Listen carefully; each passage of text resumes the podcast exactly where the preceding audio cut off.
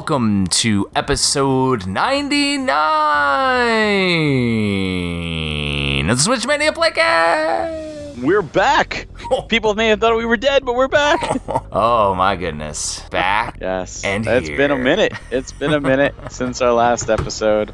Uh, Oh. We want to thank all our patient listeners as Jeff kills himself over there uh, for uh, for sticking with us. We've we've had a very very busy month of October and a very busy month of November thus far. Uh, so I do apologize for the uh, bit of a delay. Well, um, and but so listeners have had a few um, panels that we've done. So we've hit up a Yes. bunch of conventions. Um, I know recently we just uploaded the Too Many Games one finally. Um, before that was SEGE. I still have one from um, Southern Fried Retro Gaming Expo that we can upload as well. Um, that we haven't. So there's there's a few panels that we've kept pe- people's thirsts quenched for our beautiful, beautiful voices. and, and our triumphant return.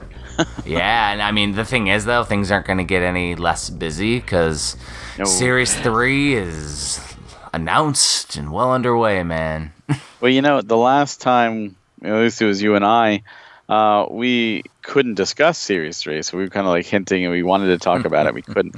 And now the lid's been blown open. We can actually talk about stuff. oh, stuff's crazy. I mean, I've been knee deep in production. Um, honestly, this weekend and this last week was getting all of the final touches done on the website, which is currently completely updated, ready for the launch. Um, we're launching, you know, 16 November 2021 for Series 3, um, just to put things into context for future listeners. At noon, noon Eastern. Yeah, we're shoot for noon Eastern time. I should be fine. Um, and yeah, so that's you know we're shooting for that, and we're you know we're recording this a few days prior, but everything seems to look good. We got artists getting in art pieces last minute. It was it was chaos this last week. It's, it looks ridiculous though. Like even from our our pr- series direct, series three direct that we did, the premium direct to now the um like for example the s- games now all have updated cards that look amazing. Oh, I can't wait to see them. Yeah, we've, we've teased some of the artwork. Um, I mean, I, I, mean, it's something as simple as the soundtrack for Cathedral um, has new artwork that the developer did, and they're all like listening to music, all the characters and bosses from the game. And it's ridiculous. Like all the bosses are in a band. It looks awesome. and I don't even know if you guys have seen it. It's on the website though, Barry, so you can check it out actually.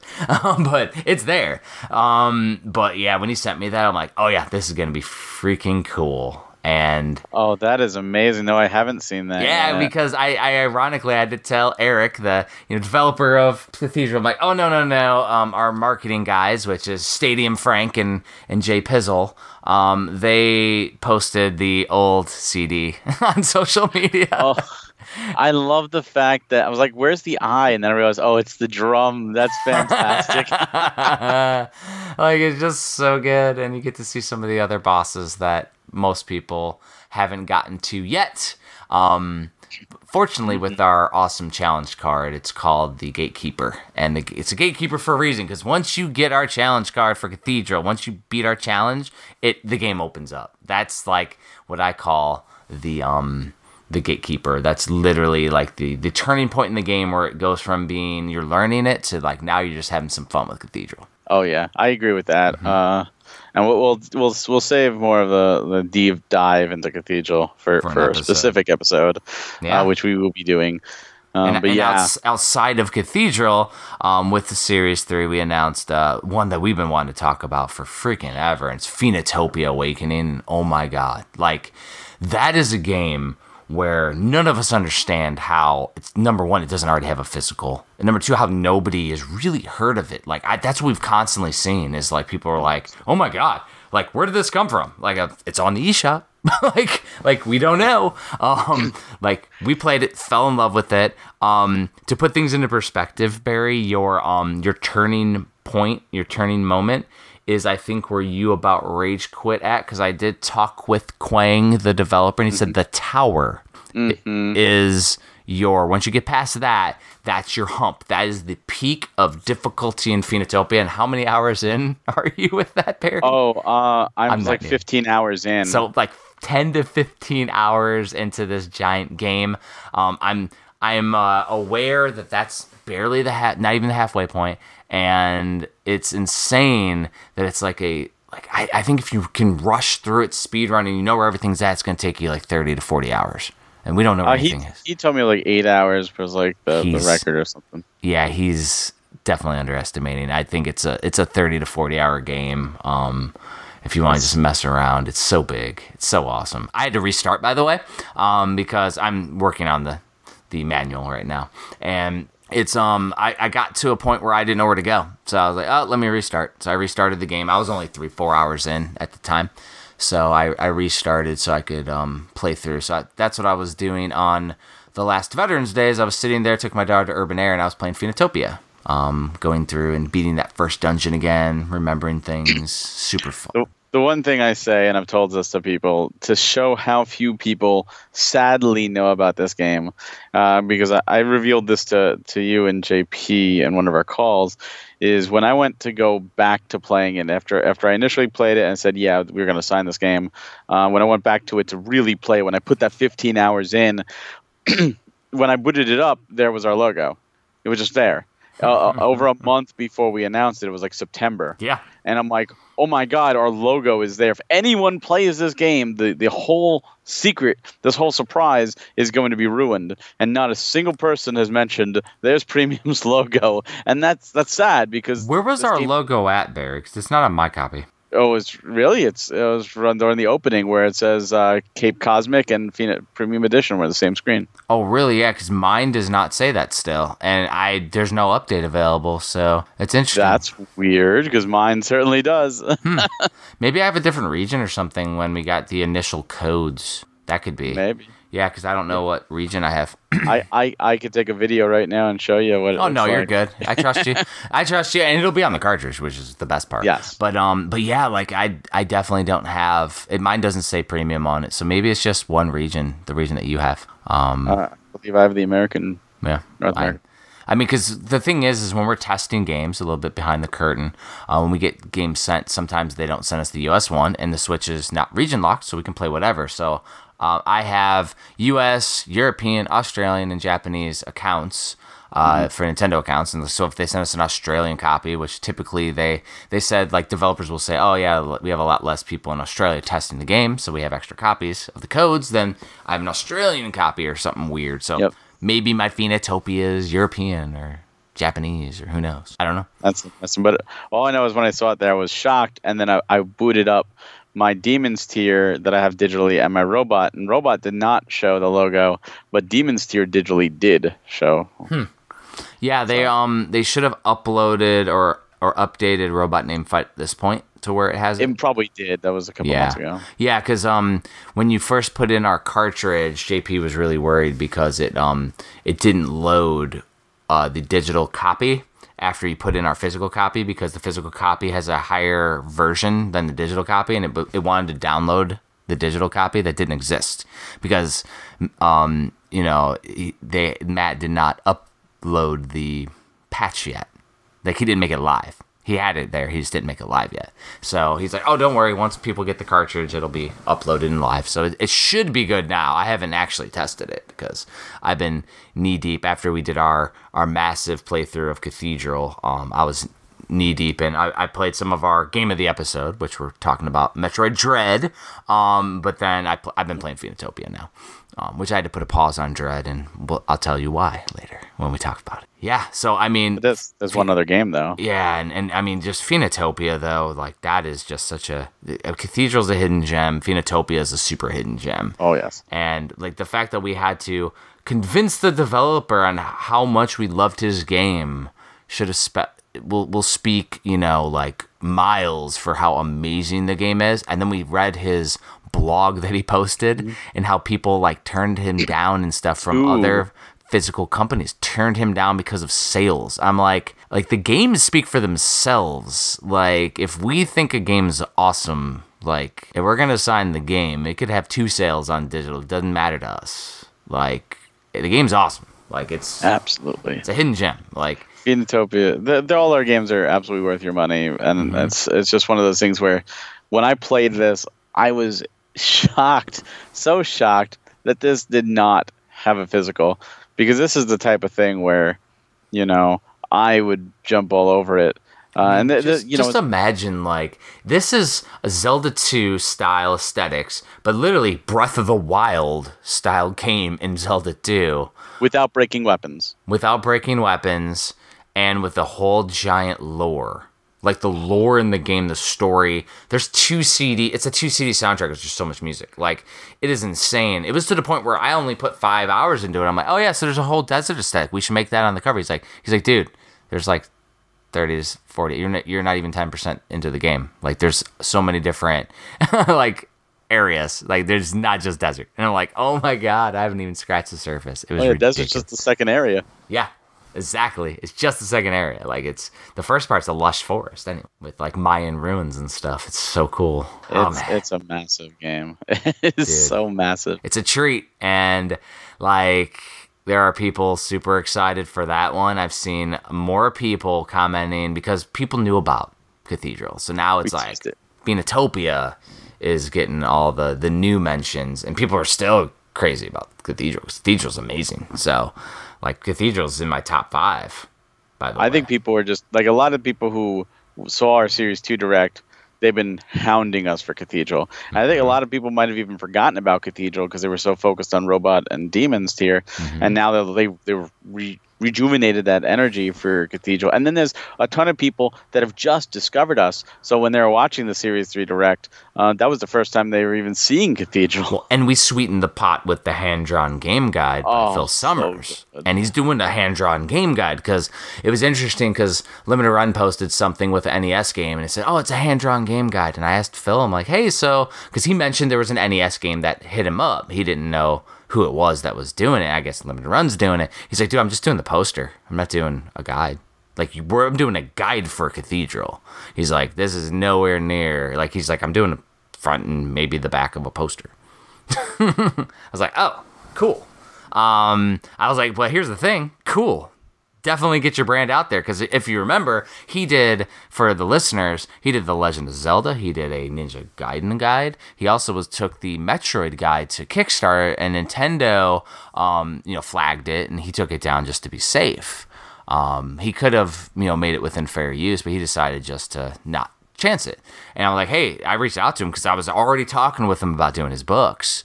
And I was just like, hey, uh, do you want to do, you know, a, a mini guide for us? Because it has to fit inside of our, our retro edition.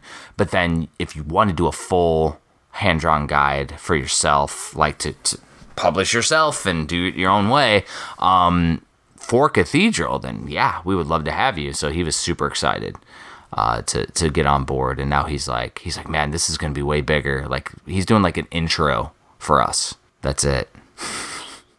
yeah, Cathedral's huge. Cathedral's like 40 hours too. Yeah, yeah, that's such a good game though, man. Uh, Series 3 just has me so excited. And and then you alluded to it. There's a third Yes, game, Barry. There's a third game. This was our big surprise. We, we teased it. You know, everyone wanted that one more thing. Uh, you know, when when I wrote the script for the, the direct with the, the button, uh, and I was like, oh, you know, people. The idea was to get people really involved and interested, and and just just be a part of the show. And and you know that's why we referenced the comments and all that. And it, I'm so glad people were like, yeah, push the button, push the button, because that's what I was hoping for. Uh, and then when we did that, we we did it in a sense that everyone was most likely expecting this is going to be your tease for series 4 and and I was to the- drinking margaritas at a um, at a Mexican restaurant with my sister and cousin Kyle because I was on the way to Midwest Gaming Classic, and I was watching the comments. I wasn't even listening to the because I already watched the video, so I was just Yeah. watching the comments and, and like like oh my god, they're saying exactly what Barry thought. and what's what's interesting is if you actually listen to the dialogue, you know, we're saying we're not going to do the same thing. We're not. We're telling JP, Jeff, and I, look, we're not going to do the same thing that we've done before. Yep. And a lot of people may not have realized that we were telling the truth because we weren't just teasing a series 4 game we were actually teasing a series 3 game Yep. uh, which is different than what we did before and that of course was mighty fight federation and we got to tease it in such a cool way where we, we got to you know do like a fake out which i think i don't think a lot of people saw coming and then we got a second fake out after that and I'll tell you when when I get to see people watch that live because you know when you when you show Yes. something you've already seen, you're not always watching the screen. You're sometimes watching people's reactions, and to see people get that double fake out um, because you get the you get the fake out with the fact that it's Series Four, but then you get you get the interruption with the Kunio Kun trailer, and then the fake out with the bloodstained right after that, and then of course the, the series three, like watching Mm-hmm. Well, people's faces, and, like and I will and I will tell you like because you're alluding to like Retro World Expo, you showed it off. Yes. I showed it off at Midwest Gaming Classic live, and I did commentary over it with another uh, Hair of the Dog cast. It's an awesome ass beer and gaming podcast. One of their members, Dylan, was on, and we were sitting there live at the panel, like captive audience, like hundred people. Like, because we were also at the food court, so there were people eating. Um, and like number one, like we were doing the commentary talking about the fighting game. Everyone was like, "Oh my god, this game looks like Power Stone." They're going crazy, and I'm like, and then when I got interrupted, and they saw Kunio Kun, they're like, "Oh my god!" They were freaking out. and then when Miriam hit, jaws dropped. You could see the jaws dropped in the audience, and they're like, "Oh my god!"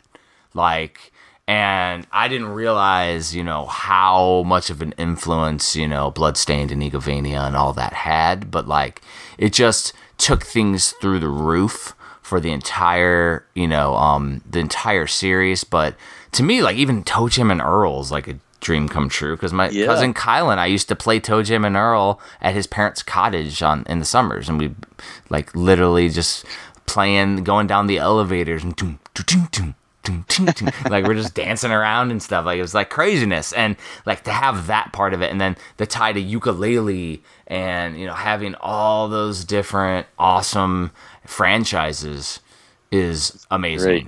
And not Yeah. to mention the game is ridiculously fun with the combos and the modes and the unlockables and like dude Well, don't forget it also has cross-play with Steam, PS4, and Xbox One, yeah and it's got like the with the, the net coding Mm-hmm. for, uh, for online play. Like it's just it's done. and we only had like one concern when we tested the game and the developers we've been talking with them they're like oh yeah we can fix that we're like Yeah, whoa cool there's no guarantee, but they're they are working on it, they're working on fixing our, our concern which So is great. Uh, amazing. I, I think I think that, and it's it's very different than the stuff we put out before, which is great because we we're, we we don't want to just be oh we're only going to do one type of game. We want people to know that we are open to any game that's amazing. Barry, we started with a hockey game. like, like, there's no, there's Yes, nothing's okay. off limits for But us. Well, what I'm saying is, outside of hockey, you know, with Super Blood Hockey, a lot of their games have had more of a similar aesthetic or Metroidvania adventure style games. And now it's like here's a here's a fighting game, and even even uh, Super Blood Hockey had like an 8-bit, you know, NES aesthetic. This doesn't. This is full 3D models. In fact, this is this uh, is our first non-pixelated game, actually. Yeah, this is when I was talking with the developer. He was talking about uh, ToeJam and Earl specifically. That the last time that they were in 3D was ToeJam and Earl 3 on the Xbox. So they actually had to make those models from scratch. They had nothing to work with, and which is really cool. And I never thought about it. Like, yeah, it's been a while since. Yeah, because back in the groove is like cartoon yeah, it was it was crazy. drawn art. Yeah, So they had to do a whole new style for ToeJam and Earl, and they, they nailed it as far as I'm concerned. But the awesome. reaction has just been amazing to see this, and to, to be able to include this as part of our series three, just it sweetens the pot. So And of course, means- interestingly, let's let's pull back the um the curtain. We always talked about going slow as a company. yes, Um, we was talking about our one game a quarter for the first, you know, the first few series and all that. And, you know, of course, we're going to evolve as a company, but what we don't want to lose is our feel. When we do a release, it has to have premium feel. And so, for in order for us to justify doing a third game, which the opportunity of Mighty Federation came up, and we're like, yeah, we, we absolutely want to, you know, be a part of. We want that to be a part of Series Three. Um, we brought on another designer, and he's like a crazy like whirlwind. I post like tornado pictures to him whenever he sends me his crazy messages. Um, but like he's keeping his full identity a little bit of a secret because like he's goes pretty deep in the communities, but he's a pro and he's awesome. And having an extra person in there is going to hit every aesthetic. He's had the idea of doing the the mighty final fight inspired retro box. Super cool. Um, and then he's doing the the Power Stone aesthetics for um the CD soundtrack for Mighty Fight Federation. looks awesome. Mm-hmm. It looks like Um, so yeah, talented. and I know we call him. His name is Clarence, but that's about all we can we can say for without going deeper. But he has he has a lot of ties with a lot of stuff. He's super cool. He's a pro, um, and like the stuff that he's doing is is awesome. But what it does is it allows us to do the same quality and get the games out the same way because you know we haven't recorded in a while. With Series Two, like we when did we do our pre-orders for Series Two? June fifteenth to July fifteenth. Like so, July fifteenth is when we stopped pre-orders, and like three months later, we were shipping the the the uh, standards, and then now, I mean, we can say it. The retros are shipping. Like they're they're they have the steelbooks for a Robot Named Fight. We have it confirmed, so they're gonna they have to package it up. You know, put it all in a nice little package, and it, so another. This is like a week or two. We'll be shipping. Like, yeah, we're, I we're planning by the end of the month. yeah, because there's like, you know, we have a whole Manning crisis across the country in the United States right now. So things that would have been like, oh yeah, like next week we'll be shipping, now is like the next week or two. Um, because it really depends on their manning over at the packaging facility. And, you know, as we've mentioned before, we have to use a Nintendo authorized packaging facility. Um, but they're they should be getting scheduled for for that and they'll be shipping like fast. Um oddly fast, which is we can't even keep up with uh, tracking, honestly. So Yeah. It's a good problem to have, but like everybody should be getting their stuff. And so that means that during the Series 3 pre orders, everybody should be getting their Series 2 retro editions. Um, The guides, they're, they take forever. They- I mean, everybody knows this. Um, I've been doing the QA QC with the printer on the guides. There's a one Nintendo actually approved everything except for they wanted one line of copyright text, which it didn't require for the first one, but they asked for it for this one.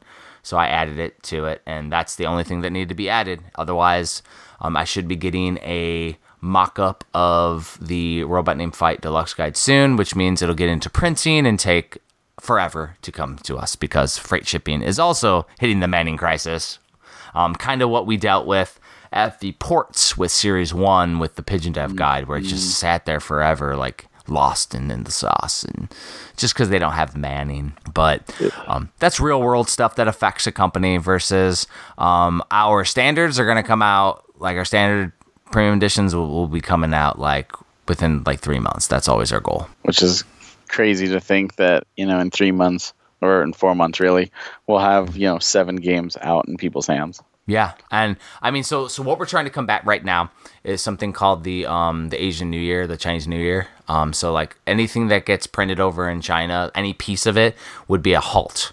Um, so if we're just getting one little thing printed over there, um, it would there would be a halt in like January. So the goal is to get everything ordered like right after the pre-order window, so everything's in production, gets done, so it's in shipping before that New Year's hits.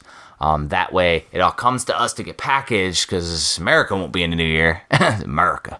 Um, we won't be in the new year. We'll be beyond the holidays. And then, so that way, we're kind of like working around it while still getting stuff out. So hopefully, you know, as all good plans come, it'll probably, there'll be some kind of chaos. But right now, I mean, hell, we have uh, with Demon's Tier Plus, we had to mail a separate um, insert because there was a, Yep. a they put they printed T for teen with an extra bonus layer on there on all the the uh, retail inserts, which that's what happened, Barry. By the way, like I had the right um the right rating on there. It just there was two layers and it just printed the T one instead of the E one. Ah, Now when I resubmitted it, I deleted that crap. I was like, what the heck? I was so mad. you know what's interesting though like people people found that story fascinating at retro world when we were talking to them and what i've seen some people do is they're taking that extra inlay and they're just like framing the reverse cover because like the, the inlay artwork I mean, it's that's beautiful literally the art that we had commissioned on wooden canvas.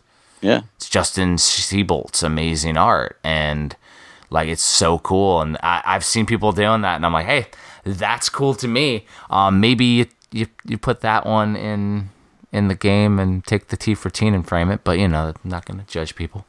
Can't force them to do whatever. I just had to make sure because the, the key is though is that we had to reprint it all and do it. Otherwise, you know, if we knowingly do something like that, the ESRB will fine you. Like, so we got to we I, we take everything seriously.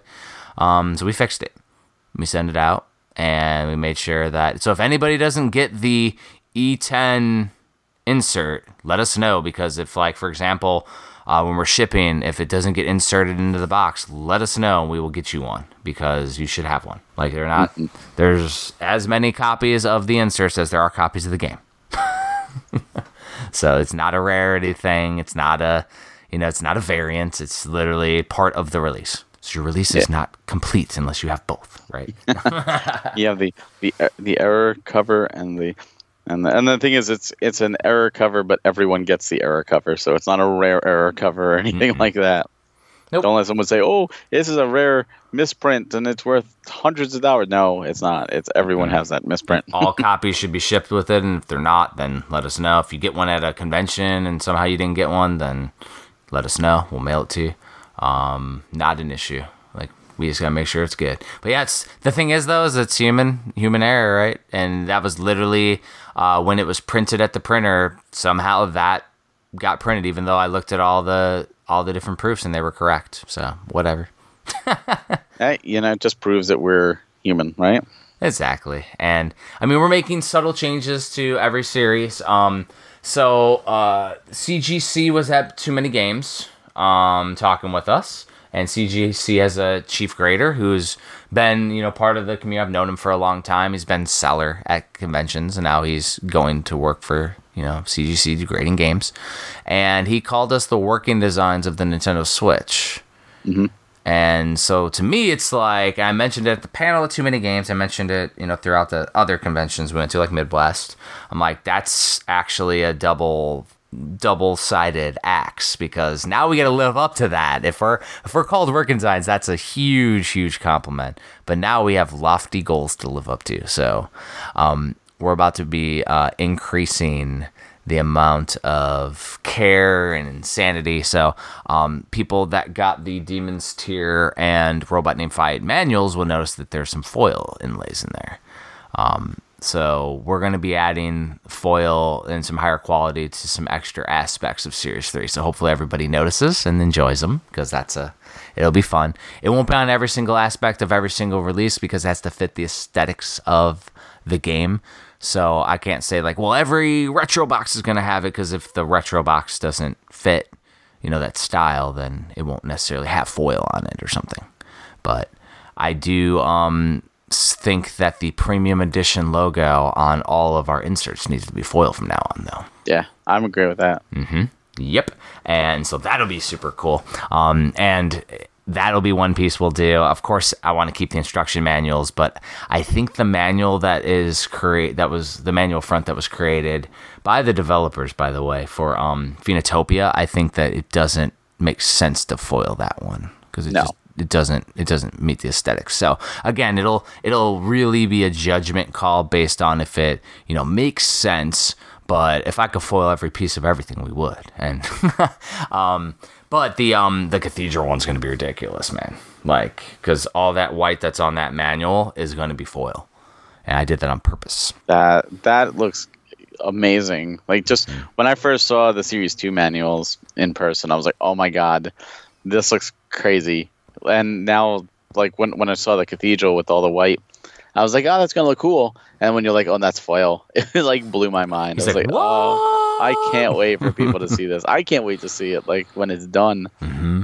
That's the thing too, is that a lot of this stuff when we're in the developmental phase and the production phase, like it's all ideas. So like even when it came to the the challenge patches, like nobody outside of me knew exactly what that was gonna look like because like I had the ideas and then I got them and I'm like, oh yeah, this is amazing. And now it's like everybody has them and it's like the next coolest thing out there in physical collecting. And it's the same thing when we're doing these crazy Neo Geo boxes and when people started getting them, I'm like, okay, so now because we were thinking about changing it to like a, a high quality box or something in, for series two, and I'm like, nope, it has to be the Neo Geo box. looks too cool. like, Yeah. yeah, I just I just want to see where like like some of the stuff going forward what kind of crazy stuff you come up with because it's going to be amazing. Well, I mean, I think our our true testament of insanity is going to be the Sunshine anthology, because oh, Um, we're anticipating, hopefully, praying for a series four with that one. It'll be series whenever it's ready, but we're hoping it's ready for series four because that'd be perfect. Because then everybody would get all the pieces by by Halloween. Because we're doing a a uh, strategy guide. That's where people were like saying, "Oh, you're not doing deluxe for series three. Well, it's because I got to work on a strategy guide for Sunshine Anthologies, two games, um, and like that one, I'm going to be going crazy because I'm a big horror movie, scary movie fan, and we're going to be doing all of the things with that release. Like we're already doing a VHS box for the Kickstarter backers. Um, I'm tempted because we already have a awesome Sunshine Manor piece, right? mm-hmm. I'm thinking about commissioning Graham Humphreys to do Camp Sunshine as well That would be so cool. because we're doing a double-sided slipcase. hmm like so we're gonna have and one side's gonna be his manor and the other side's gonna be that be camp because that is the the variant the kickstarter variant insert for the game The uh, I at, at Retro World Expo, so many people were pointing to his artwork for Sunshine Manor. Like, what game is that? I want it. And it's like, well, that's Sunshine Manor, which goes with Camp Sunshine, which we also had in our banner. I said, and that's out now on Steam, and all we're waiting for is it being ported to the Switch, which it's in the process right now, and then we Yep. can go ahead and make it. And so many people want that game. I'm happy that we were able to show that off again in the direct as well with an update uh, directly from from Paul. Uh, I think that that helps because people ask us about it all the time, and it's we can't do anything until it's ported onto the Switch. Uh, so we're we're at the mercy of them. So, and while we haven't uh, played it yet at least i mean i have a copy on steam because i was a you know from the kickstarter but um there's a rumor that we all get killed in it oh yeah, yeah that that is something that um, Paul was was eager to share. That that JP, Jeff, and myself, we're all dead in Sunshine Manor. And you could find our dead bodies somewhere in the game. I don't know where. Mhm. But we're- Yeah. we're dead. and and my thing is though is that I stick to my guns when it's like when it's series three. I'm playing series three stuff. That's why it's Cathedral, and now Phoenotopia, and like I want to go back and play more Robot Named Fight. Honestly, like I love that damn game. I want to play more Demon's Tier, but I'm like now I need to play Phoenotopia because there's so many hours I need to put into it. So that's my focus. And then because I'm not designing Mighty Fight, I'm not going to be uh, going ham with it. But I do do need to put in a good you know, I need to beat the game a few times over just for the episode that we're gonna do on it. yeah, so we're going to do an episode on it Yeah, well. so I gotta I gotta play the heck out of it because I've already you know play I put in already a bunch of hours because before we sign any game we're all playing that playing it a ton but we're not hundred percenting it until later. So, but it's funny. It's like we don't really have time to play games, but um, I play premium stuff. That's all I play. It's great. It's actually a bad problem though, because I'm looking at stacks of games that I've gotten that I haven't even put away, let alone played. And it's like I'm looking at games. I'm like, yeah, this backlog, backlog, backlog, backlog, all of it, including our game of the episode. Yeah. So speaking of game of the episode, uh, Yeah. should we should we actually talk about the game? Let's talk about Dread, Metroid Dread. Yes. So, th- if anything's gonna pull me away from what we're actually releasing, it is absolutely a first-party Nintendo title. Not to mention Metroid Five, like Metroid Dread. Oh my goodness! And um, this is gonna be like a partial spoiler, but we really can only cover up to what I've gotten to. Barry can't cover the whole game because I know you've Okay. beaten it. I know you've beaten it. You probably hundred percent of it. So, Mm-hmm. um, but I've um only gotten to a certain point. So I'll lay the wallpaper, and then we'll uh we'll talk about how I did, and then you can kind of tiptoe around it to try not spoil anything from the lore. Um, yeah. Um, so Metroid Dread is an action adventure game, aka Metroidvania, uh, developed by Mercury Steam and Nintendo EPD. Uh, Mercury Steam also did that awesome Samus Returns remake, right? Um, So yeah. You control the bounty hunter Samus Aran as she investigates the source of a mysterious transmission on the planet ZDR, or as in Europe they would say ZDR. um, it retains the side scrolling gameplay of the previous 2D Metroid games and incorporates stealth elements. Um, and basically, Dread was conceived back in the DS era believe it or not, and was canceled to technical limitations. Um, however, um, the the industry uh, expressed a lot of interest in it, and um, that was one of their most wanted titles forever. So Nintendo does listen to its fans, um, and really interestingly enough, the Metroid producer Yoshio Sakamoto appointed Mercury Steam to develop Dread, which was the first original side-scrolling Metroid game since Fusion in 2002. So we almost had to wait 20 years for a new Metroid game. Ridiculous. Yeah. Well, new um, 2D Metroid game. Yeah. And so um, it does retain its side scrolling gameplay elements. The game's freaking huge, by the way. Um, and it has a free aim along with melee attacks um, that were added with Samus Returns. Um, you explore and discover new items and weapons, of course, to get into new areas. And they're really, really good about dangling the carrot of items that you can see but can't get to. Yes. I alluded to the stealth elements. Um, that is added to sections where there are these EMMI robots, EMMI robots, um, in certain areas where literally they insta kill you unless you do the the timed um, melee, you know, attack. But the, The key counter. the key is with that counter is that there's a bunch of different timings, so it makes it very difficult, and they make the margins so uh, difficult to do that it takes a long time to get used to it. Um, there's a phantom cloak that you can use to camus- camouflage yourself, but the issue is that it slows your movement and your jumps. So it's a risk first reward mentality, and if the enemy runs into you, it still um, kills you. So um, so essentially, um, you can only destroy these robots after you fight this. I call them the mother brains. They're little mini mother brains. You kill them, and then you get this Omega Blaster upgrade um, that you uh, get to, to destroy the EMMI, and then you get a new upgrade. So it's a pretty cool way of getting an upgrade. You also get upgrades th- naturally throughout the game as well. Classic Chozo statues, and there's a whole lore with the Chozo. Um, you actually get to meet them in this game and, and all that too. Um, and so very, very ridiculous. Um, now, I will tell you how far I got, Barry. Okay. So, um, and why I stopped playing.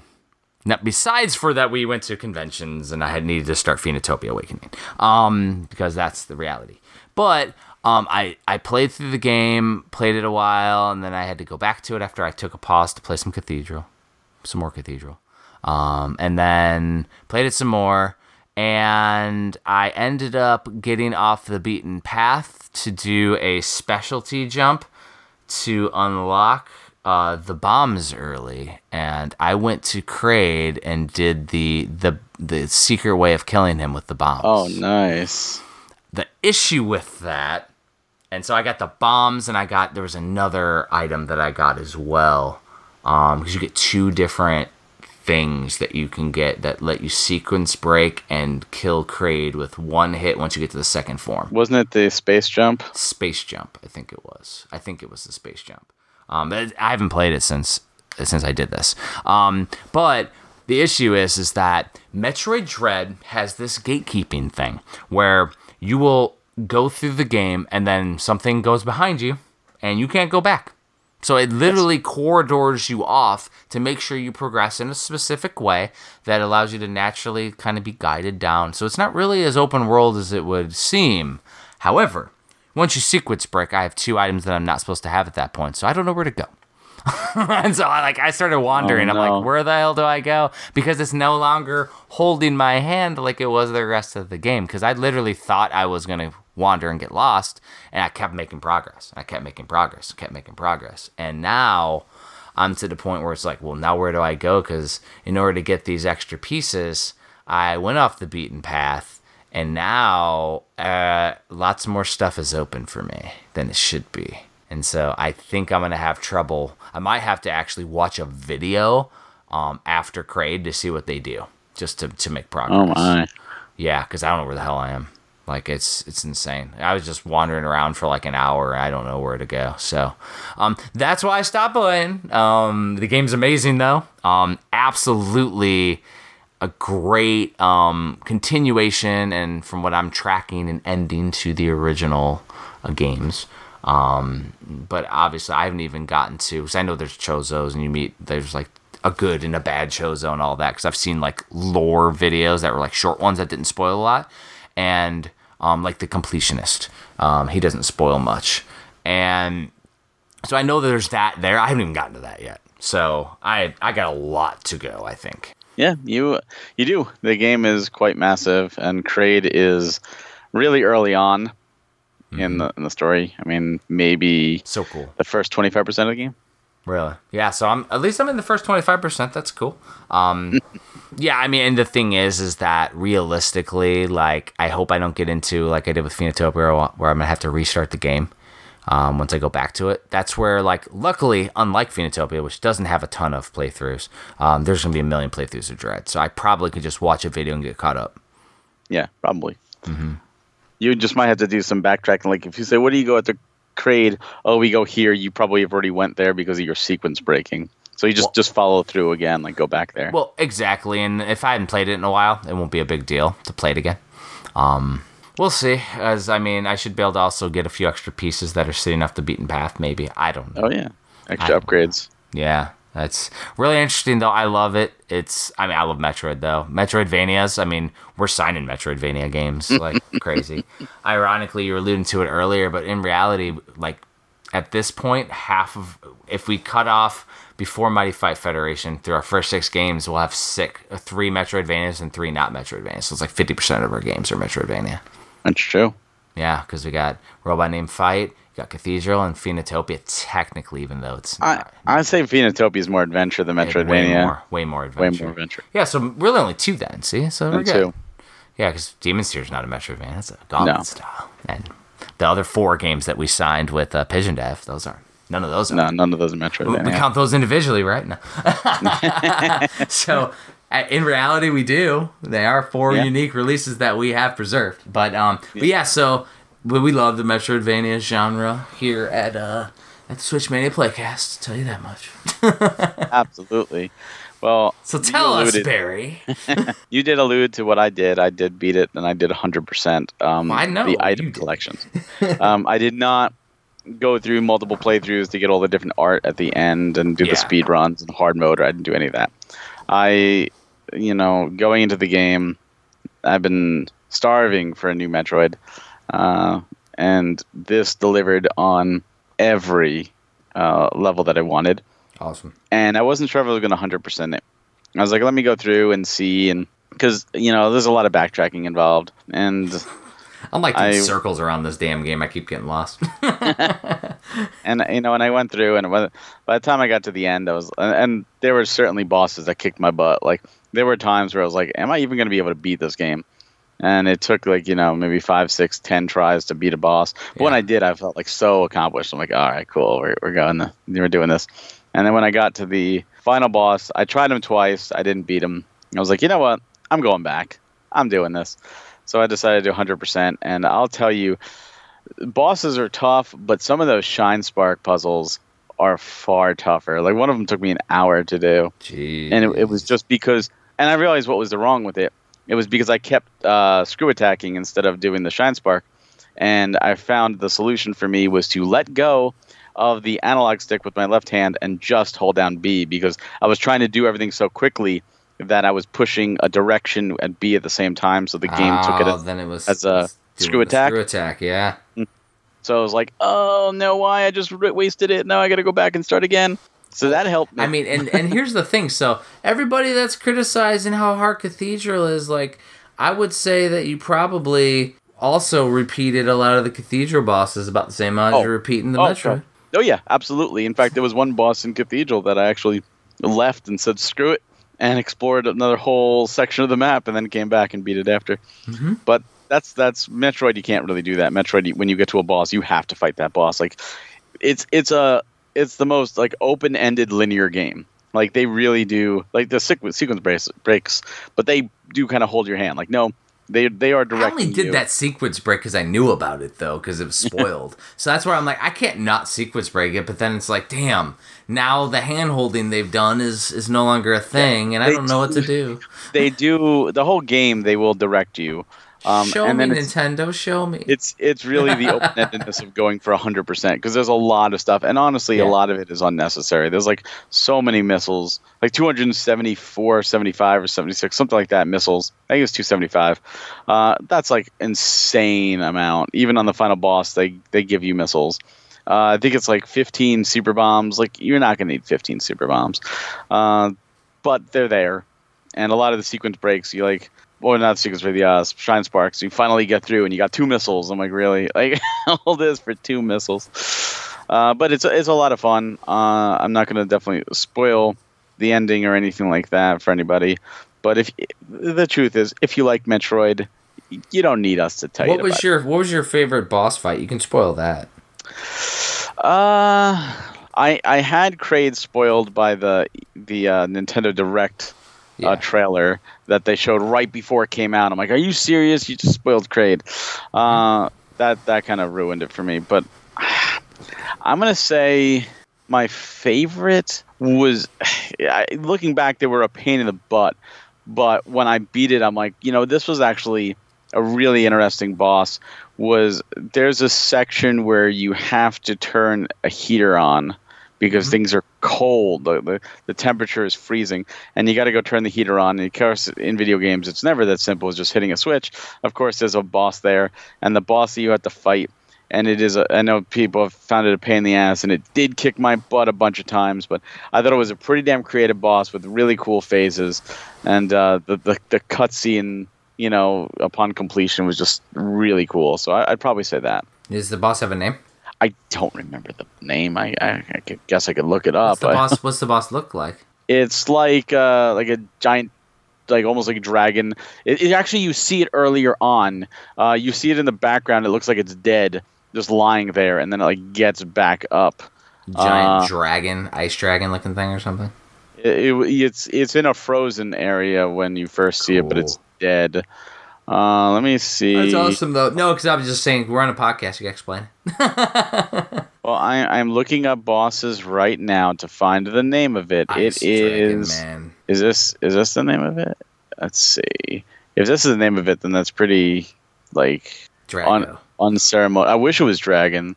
Its name is Dragon Barry. His name's Barry. Barry the Dragon. No, his that, that would be awesome. I would love that too. Mhm. There's a lot of like mini Strawberry. mini boss fights. I'm looking through like a boss guy. Oh, so that is its name. It's experiment number Z dash fifty seven. Oh, geez, they have like lame names then. That's that's what I was saying. Is that really its name? But yeah, yeah that's that's the name. That's ridiculous, though. That's why I said like I have no idea. It's it's crazy. Uh, it's in Cataris, but yeah, it's a it's a really cool thing. It's it's something you see towards the beginning of the game, and you see it see it like on the ground, and it's like it looks like it's dead. And then when you go back there after you fight this, it's no longer there. So I thought that was really cool because you see it like, oh my god, am I gonna fight this? And like, oh, it's dead. No no big deal. But uh, but then it you know clearly it wakes up. I like it though. I like when games do that though, where they have like their own little like lore, and then like the thing comes to life and attacks you. Like I, honestly, at this point, I would expect it to do that. yeah, well, I was expecting it but uh, but it would look it looked well enough dead, and I was like, oh, and then then I'm like, was that really the same one, or maybe it was another one of its species? But when you go back to that room, it's now just an empty room. It's like no longer there in the background. So yeah, I like that. I like that little bit of world building. Um, I'm definitely interested to see a Metroid Six. Like I'd like to see where they go. I hope it, I don't have to wait two decades to do that because I don't know if I'll be able to play as well as So, I did. so they now. didn't finish it. They didn't end it like they said because I haven't beaten it, but they Oh, said I that mean- this was the conclusion to the Samus Aran like that that story. I mean, they did it in a sense that it could be the ending, but it also left it open that they could continue because, I mean, it's it's like Star Wars, you know. You can just keep doing infinite stories in the universe. I mean, we need Prime Four. We we need Prime Four. Yes. Um, I honestly, I personally, really want Metroid Trilogy next year. Like, I want to play Metroid Trilogy, Metroid Prime Trilogy, on my Switch. Like, cause I don't want to dig out my my damn Wii U. Well, look at it this way: Metroid Dread has sold more than any other Metroid game before it. Exactly. That tells Nintendo that we're interested. Who knows? You know, Game Awards is next month.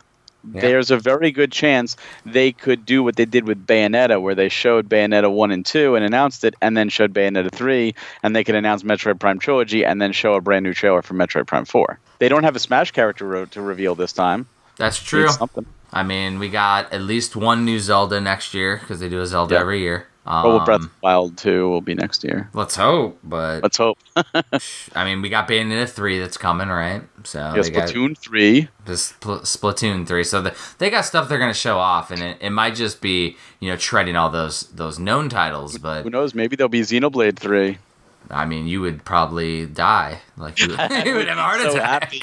I would be so happy. I mean, you're still goading me like on a weekly basis about playing Xeno 2, and I'm like, dude, I got Yeah. I got games to play for ours. They could also do a Xeno X port too.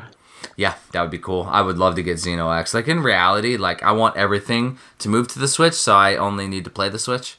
That's my main thing because like I've all but sworn off everything but Nintendo Switch. So um, that being said, Barry, I did play Miles Morales Spider Man on the damn PS5. Oh my god. So that's such a good game. I was just I, I just swing around like the town. That's all I do. Like I got past the intro pieces and all that, but like I'm just swinging around the town, finding the the upgrade chest things. That's all I'm doing, and it's like so fun. My daughter's like, "What is this?" It's like like real. I'm on a 4K television, and oh, Yeah. it's huge. Like Did, did you see what I, I think I was talking to you about the Chrysler building not being in Mhm. that game because they couldn't get the rights to it, so it's like a fake Chrysler building in its spot. I don't know New York, so I just sw- Oh. around. So for you, it doesn't mean anything. Oh, I mean, I remember you talking about it, but like I didn't notice. Like if I- I like- Chicago, I would notice. there, there's a lot of cool things in that. One of my favorites is the uh, the Wall Street Bowl. Uh, going down to the Wall Street Bowl is not there. Instead, it's a, a statue of Lockjaw, the bulldog. I'm like, that's so clever. That's I, funny. mean, That's I, I don't know if they they could uh, had the rights. I don't again. I don't know if you had to use uh, rights for that statue, but just set in the Marvel universe, the bulldog instead of the bull, it just works. No, yeah, definitely a call. And yeah, so like we got that and then you know, there's a few games we got for for PS5, but mainly my wife just wanted the PS5 for when uh, the the new GTA Online gets released for Grand Theft Auto 5. Um, I, I've heard that the Grand Theft Auto trilogy is getting kind of poor reviews. Um, not Yes. sure if it's expectation management. People wanted more. I mean, in all honesty, if they just give me Vice City as Vice City, I'll I'll be fine. I think it's the updated visuals. I've seen some lanky character models and just Really? like people on bikes where it looks like they've got like sloth arms instead of human arms, and it just it looks terrible. Like you could look That's awesome. For like comparisons, like people's faces look worse, and like it just looks garbage. well, all I gotta say, uh, Barry, is by the time I get to it, um, they'll patch all that crap, and it'll be Oh, great. yeah. Because like that was like what some of these games that I've played where people were like dogging it, and by the time I played, it's all patched, and like, what are people talking about? This game's great. you know, and I think that's that's true with a lot of games. Like, uh, was it last year? I did Mass Effect Andromeda, which got such negative reviews when it came out. And I'm a huge Mass Effect fan, and I it was it actually deterred me from playing it. And I'm like, you know what? I'm finally going to go and play it, and I enjoyed it. And I, of course, I played it after it got After a lot of the bugs fixed. Yeah. So, and that's one of the reasons. If you look at our games on premium, we make sure that the games are complete before we get them on cart because we don't want those situations. We don't want to go, oh, well, our game is great after a year of bug patches. Like we want our game to be great right when you open up the case. That's where it's dangerous signing a game and, and publishing it physically immediately with the launch, is that it's bugs included. Um, versus the way that we're we're doing ours, which is most of ours are coming out after testing. And when it comes to like retro or indie releases, they're typically we're not going to run into that issue. But um, for example, Mighty Fight Federation, we had to wait till all the the characters were done and everything. Yeah. Well, uh, Metro, uh, Robot Named Fight, we had to wait for the update as well. Yeah, exactly. So we have no problem waiting, and you know, if you know if Rockstar wants to give us the reins for a physical of the trilogy, like we'll do it post patch.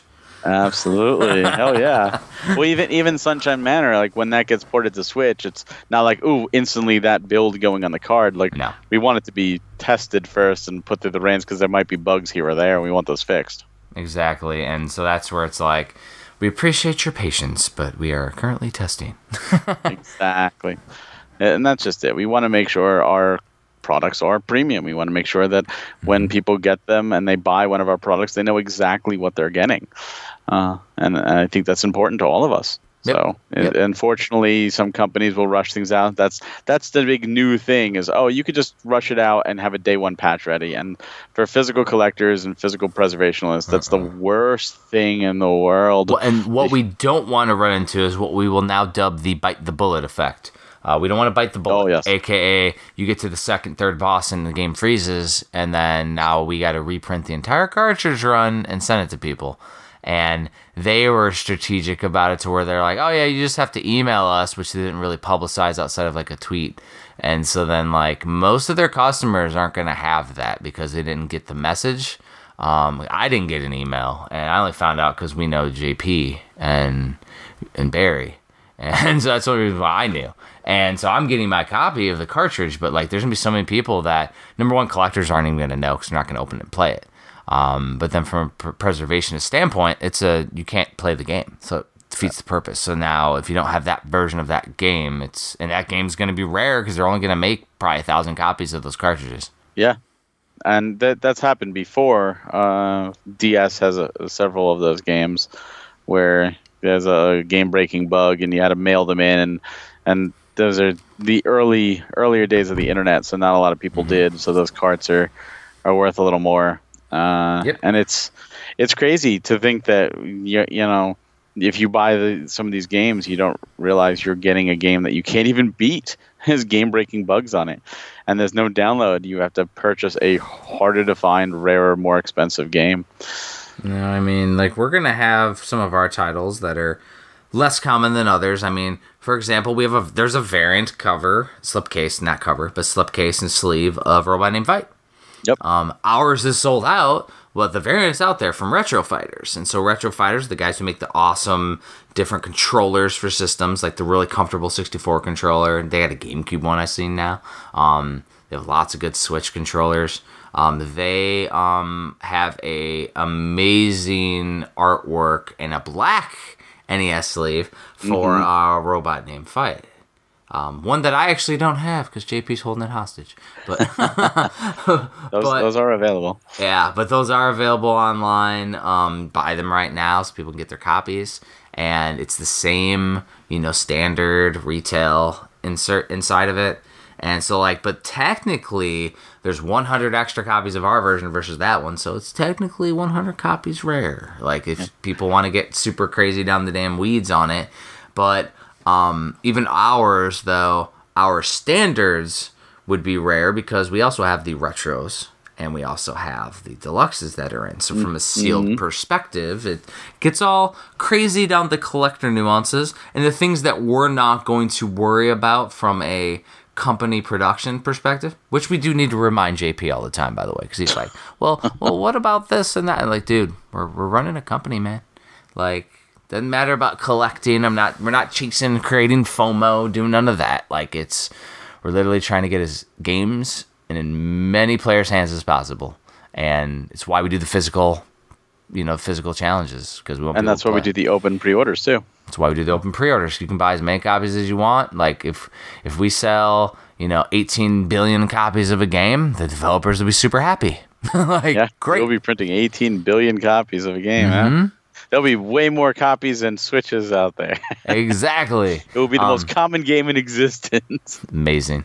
Um, but the, the key is though is that like it's not about creating something rare. It's about creating something cool, and creating something that helps not only preserve the games physically, but also like adds to the release itself. Like that's why it's the developers are like Phoenotopia, the developers are 100% involved. Like they're super excited. And it's so awesome to see. And it's the same thing with Robot Named Fight. Matt Bitner was involved with every aspect of, of that release. Everything you see there is like ideas from his brain out on out in physical. Like it is so cool. I mean, there's other developers that weren't as involved just because there's a language barrier. Um, and so we were talking more with like their digital publishers and things, but they still had, you know, approval. They still approved everything and looked at everything. But it's like super interesting from this side.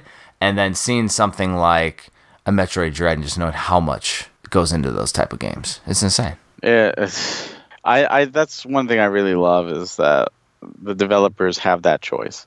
And when the developer wants to take that choice and really be a part of it, it's awesome because mm-hmm. the truth is is you know, these are their babies. These are their passion and it's wonderful that we can facilitate the pathway to bring them out physically, but to have them really go hands on with it, you're yeah. getting their dream. Like their dream to get these games out physically, that's what you're getting. You're getting their vision.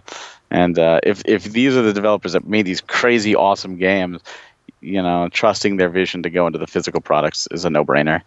And just and, look at Robot and And my job from production is to take it and then make it to 11. Turn it up to 11. Like go crazy with it cuz we do have our our standards that we're doing where we're going to have some over the top. We're called premium, so we're going to do some crazy stuff. And so like I'll take it and then we'll take it to the next level. And they're like, "Oh, I didn't even think about something like this," or you know, taking classic art. Like, I mean, we we unveiled since the last time we were, we recorded together the um the deluxe case, that artwork on there by mm-hmm. Nick Huddleston. Oh. Oh my god. god, that looks so good. It's legendary, is what it is. It's, like so good. it's a piece of art. And then you know, I created the uh, the cover of the strategy guide, which um, you know, Matt wanted me to design something along the lines of the Ninja Gaiden 2 Nintendo Power Strategy Guide. Not just any old strategy guide, Ninja Gaiden 2, which is why it has the purple aesthetics to it, not the black aesthetics like Mario 3 had.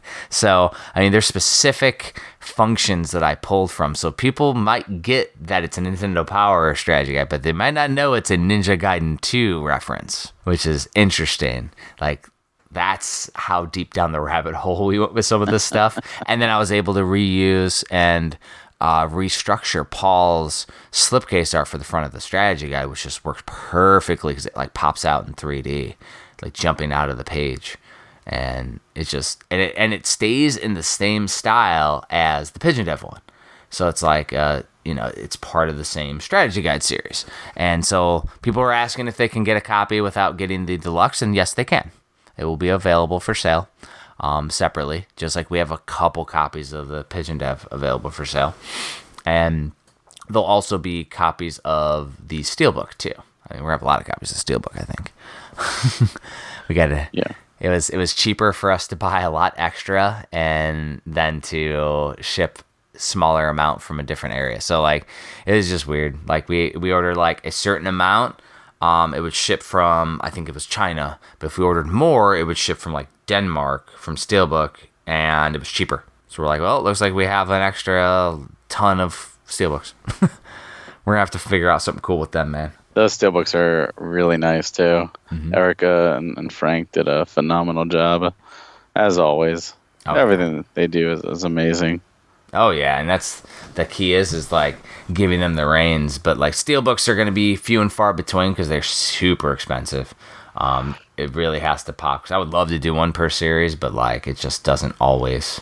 You know, that's something interesting about Series Three too. Is we've had a few people mention it. Like there's two distinct you know things that are missing and obviously it's three games versus two but no steelbook and no deluxe well, and, and what that does is it a it cuts our wait time for customers down tremendously because the oh, two absolutely. things we're waiting on the retros we were waiting on the steelbook for robot named fight um, and then when it comes to the deluxe it's the strategy guide that takes i mean i'm creating them. So that's like adding months to the the production and it pulls me away from being able to do other games. So and play games.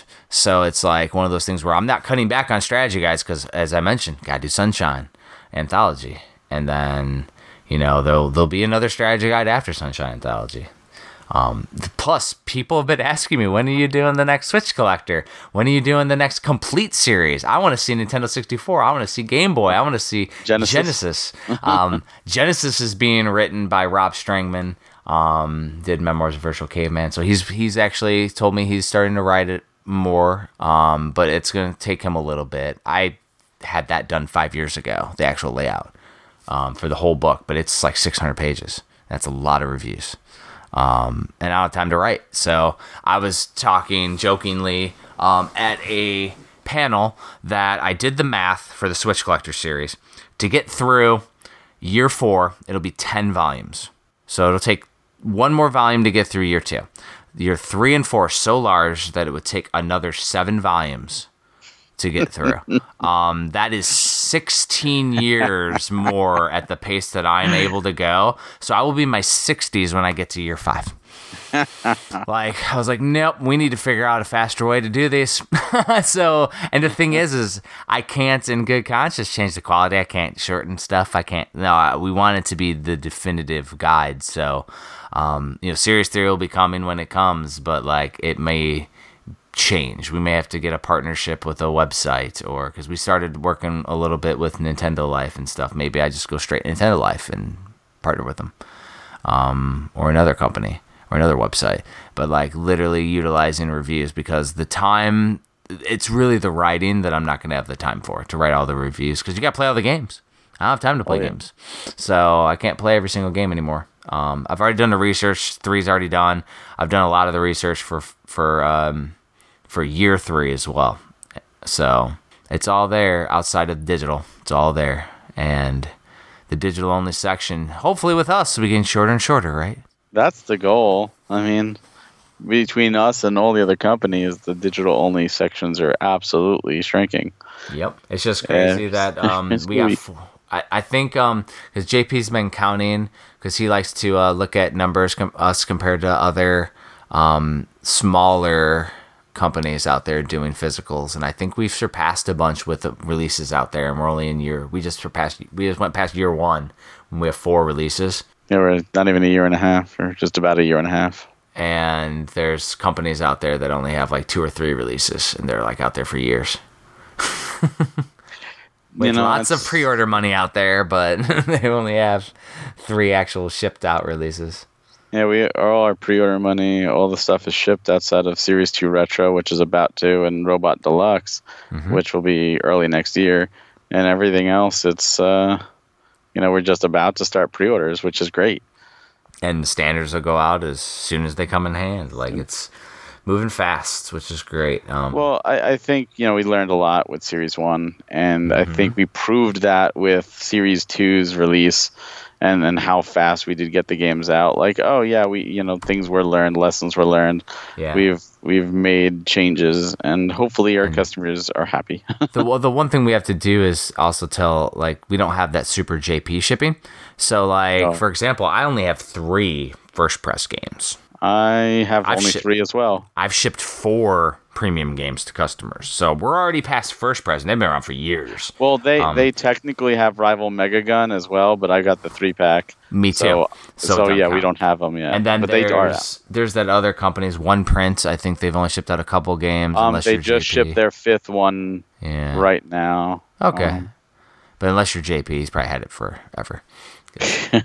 Um, but yeah, that's that. So there's a bunch of those companies out there though that only have a few games shipped, but have a lot of pre-orders. And I mean, now I don't consider Limited Run a small company whatsoever. They're bigger than a lot of the third-party publishers. Oh God, yeah, so, they're the like, number they're, one third-party publisher on the Vita. yeah. So like I'm saying though, like they're in their own realm. Like oh yeah. It's like they're they're a mega beast. Uh, they're awesome. They're um, they're they're definitely no longer a small company. And I did get their um their complete run book done by Jeremy Parish. Um and super cool. Covers their first like 32 games in it. Um and I think it's super interesting and something that I've already been doing for premium since day one, which is pretty cool. Because like if you look in the back of the Pigeon Dev, it's the legacy of the physical. Um, so I've already technically done that, and I'm going to continue doing that because I've been documenting everything we've been doing. So, like, we already have ours. Like, I will absolutely strive to do something for preservation because I like what they did here with this, and it'll definitely like this one covered 2015 and 2016. Um, I don't think we're gonna have 32 games out in our first year because that just shows you they never went slow. 32 games in their first two years. Like, I don't think. I don't think in our first two. I mean, we have four games in our first year. We'll probably have, you know, like if if if all goes well, Uh, we got three games with this one, and then we got two games, maybe three if we can get a sunshine and, in another series. Like we might have like a good, I don't know, maybe twelve. Who knows? That'd be great. Um, but like that's they got a crap ton of games, man. It, it's kind of wild to you know when when we first got Super Blood Hockey and Pigeon Dev in hand, mm-hmm. it was so surreal. Like, oh my god, you know, we we we made this happen. You know, this is this is unbelievable. And then when we got you know Robot and Demons Tier, it was just like mind blowing. Like, oh my god, we have a second series released, mm-hmm. and and JP's already like, I want Series Three in hand. Like, dude, calm down. we haven't even put him up for pre-order yet. Well, and and my thing is, is that he's he's our our hype man, but he also oh, god, yeah. looks to the next thing where I'm like, dude, I'm still working on. I was still working on the guide for a robot named Fight when he's like, all right, I'm t- I'm done talking about Series Two. I'm like, no, dude, I'm still making the guide, man. Like I am. Done. I'm deep into fight right now. Like Series to... Two, Series Two. Even though like Series Three is about to launch, and and we're absolutely talking Series Three. Series Two is really just beginning in its own heyday because it, you know, a lot of people just last week, as of the time of this recording, started getting their Demons tier and their Robot name Fight. Yes. Or, patches are just starting. To, you know, like the uh, pa- challenge patch submissions are just coming in now. Uh, we're just really at the the start of the second window, if you will, for Series Two. Well, and um, let's let's do a spoiler um, after the series three pre-orders end, you know, it'll go from what is it, 16 November to about 16 December. The 16 uh, December. We're gonna have our second chance sales for the fight and Demons tier retros or and or like and the rep for the retros at least. So like we're gonna have a second chance sale uh, for some of the games because we're not com- like we have some extra copies and we do need to keep some for for like conventions and such but like there have been people asking us for second chance sales um, and we will have another second chance sale after the the the third Series 3 window's done. Um, now, we will have nothing available but Series 3 during the pre order window because that mm-hmm that complicated things for poor Barry, and we're not doing that again. like, yes, so many people. Where's my Where's my Super Blood Hockey? Where's my Pigeon Dev? Other people have them. It's like, well, you put them with Robot Name Fight, exactly. and you put them with Demon's Tier. So unfortunately, you got to wait for everything to be in, in so stock. While you'll be able to bundle all three of the Series Three titles together, along with the awesome trading card packs we're doing, um, mm-hmm. you can you won't be able to confuse yourself and then have have a Pigeon Dev Games collection or anything like that with your copy. I'm like, where's my Pigeon Dev that's already available? Well, number one, it says everything will ship separate or ship together, um, which actually is in a checkmark box when you order now. But also, you just can't do it by accident now. I, you're not even gonna be able to do a book with it because we have to ship the book separately. Yes. Like we're gonna turn off all books and everything. You'll still be able to buy the books at HagensAlley.com. Um, I'll leave them up there, but like you won't be able to buy them on premium and bundle them with a game because yeah, that's just would just drive confusion and yeah, yeah. we're gonna simplify stuff, Barry. Simplify is very good and very much appreciated. Mm-hmm. Exactly it's gonna be cool. And um, yeah, so I mean, I, I do like what what Lemon did with their book. Um, Jeremy Parish is awesome dude too, by the way. He does awesome yes. series of of like NES and Game Boy and all this awesome things. It was a funny story at Midwest Gaming Classic though, because he did a um a talk at um at our bonus stage that we had because we ran premium edition games hosted the bonus stage the entire weekend where we had guests on and Jeremy Parish was on um but he was going to be on Sunday and as funny as is I was going around because the final panel was is find the worst item at the convention, the weirdest, creepiest item at the convention under ten dollars. Um, and I talked about my I, I found something creepy, but I saw Jeremy Parish shopping. I'm like, hey dude, so you uh uh, you're going to be doing a, a panel a little bit later on. He's like, oh, no, I'm done for that. I'm just shopping. I'm like, hmm. And then we went over and did his Golgo 13 panel and everything. And then I saw him after. I'm like, hey, so I thought you were you were done for the day, huh? And he's like, it's like, oh, no, no. I was I told you I was going to do that. I'm like, oh, okay. I was like, I don't think he realized that like we were hosting the entire thing. So I help make the schedule. like I knew it, knew he was on. Like it was pretty funny though. He was like completely. I think he forgot honestly. then they reminded him because like trying to get Daniel Pesina and Anthony Marquez and uh, Dr. Phil Ahn, who are all the Mortal Kombat actors, hung over. First first uh, panel on Sunday morning was fun. It was like um, Kung Lao, Anthony Marquez was like he was like dead sitting there, and then he'd be like the Energizer Bunny, like somebody like pulled his string and he started going animated and went crazy when he was talking, and then he went, fell back down, it's like sleeping again. It's so funny. and then we got the the Frank stories that I had to tell live about the hay stories. which is ridiculous. I actually told that at, on the um the which is actually live. It's up on our on premiumeditiongames.com as well as the um the final panel that we did at the end of the day. It was actual live Hair of the Dogcast, which I was a guest on on video, and I told the Frank. Uh, the Stadium Frank Hay story, which was so funny. And it's to the point where I had to start signing books with Hay for the remainder of the convention. like, so funny. Um, but yeah, I think we should wrap things up, man. Yeah, yeah, I think this was a, a good welcome back. Uh, hopefully, it was a great insight into Series 3 uh, overview. And uh, hopefully, everyone's excited for November 16th. Uh, Pre orders will open at noon. And of course, remember those retros are limited to 500 on the website. Mm-hmm. So if you're interested in those, the sooner the better. Uh, the standard premiums will be open pre-order till December 16th.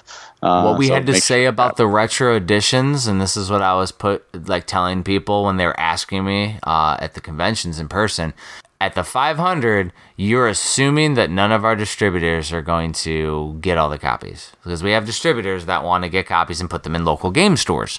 And so you're assuming that they're not going to want to get the remainder of the copies uh, that we're making for yeah. the retros. Um, I would not assume that. So, like, everybody's going to be waiting on the 16th to get the retros because I think they're going to go pretty fast, Barry. I think the retros are going to go fast too. I, yeah. I, think they're really, really great games. The the retros are beautiful. Everyone comes with a soundtrack, and, and Phoenotopia has that two disc soundtrack. Uh, the the music is superb in, in all three releases, and you get some really cool bonus stuff like the hand drawn game guide. You're just not going to want to miss out on. Well, and then we got the trading card pack for um, Mighty Fight Federation. Mighty Fight. Yeah. And yeah, the which is keychain for awesome. Which is awesome too. And then there's gonna be two packs extra of the Mighty Fight, which will be really fun too. So and and for people wondering with the trading cards, they are not random. They are they're static. So every mm-hmm. trading card pack that comes with the retro edition is going to contain the same cards.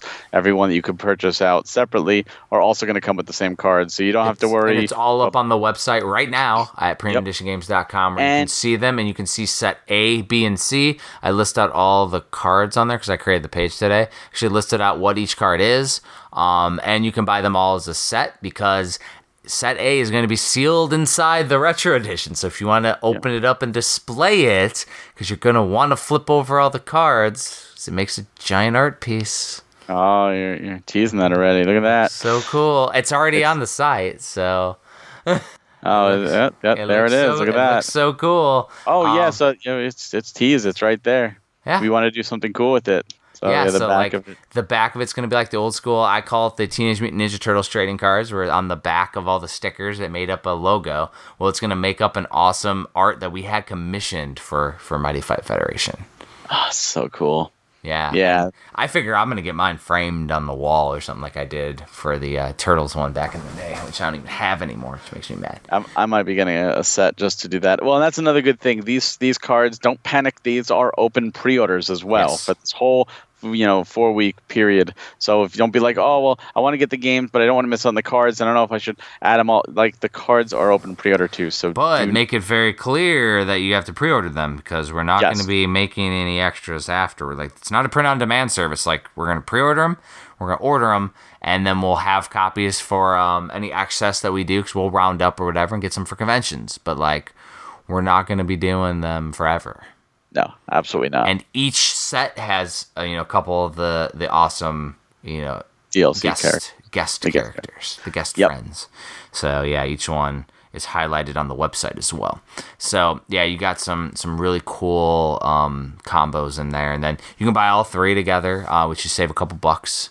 I think you save like two or three dollars if you buy all three uh, together, which is good. and then um, yeah, it'll just be a really fun thing where you can, you know, have a set instead. That JP's been wanting to do a a card like wax packs or card packs. I think we're gonna do foil, um, foil packs, which will be fun. And I'm trying to get them to do bubble gum, but they're not listening. and you know what? If we want to hear from you, if this is something that you're excited about, you like the trading card idea, you know, let us know. Who knows? Maybe down the road we could do trading card sets for all our releases and our previous releases as well, and you could have a whole premium edition binder. If it, I mean, if it takes off, like absolutely, we can we can do more fun things with those. If uh, only you know a handful of people are interested, like we're going to be doing the ones for this, but that we may not do them for any other any other series. So it really all depends on you know what people are interested in and what people support. Absolutely. Mm-hmm. Well, I think we should wrap this up, and uh, we'll see everybody on the 16th for sure. Jeff, where can people find you? People can find me bashing my head into my keyboard as I'm trying to create things here for premium. Um, I mean, honestly, uh, I'm at premiumeditiongames.com on the website a lot. We're in the Discord. Uh, Barry way more than me. I'm I go in there and like sass people with Barry memes. That's all I do. Um, but, Story of my life. But um, I'm at Hagen's Alley on Facebook and the Twitter, and at Hagen's Alley Books on Instagram. And you could find me on Twitter at Hawk Hellfire. You could find me on Facebook and YouTube at Nintendo Fuse. And as Jeff has just alluded, you can always find me on the Premium Edition Games Discord. You're not going to want to miss it. We've got the developers of all three of these Series 3 games there, um, so you can chat with them as well as be a part of the community. And you could also find me, in know, support. So if you have any issues at all, please email us and we'll do our best to uh, help you out and not to mention the million interviews that Barry's done over the last week that are going to be uh, procedurally added to the website as we're doing series three. And hopefully, because we have the legendary season four finale of the Switch Mania Playcast for episode 100, hopefully JP graces us with his yes. presence. That's that's the plan, and then of course we'll be doing an episode for each of our Series Three titles. So uh, even if you're not sure about them and you just want the standard premium, make sure to check in for that as we gush oh, about how amazing my goodness. Yeah. So thanks everybody for listening, and we'll uh, see you for the legendary episode 100.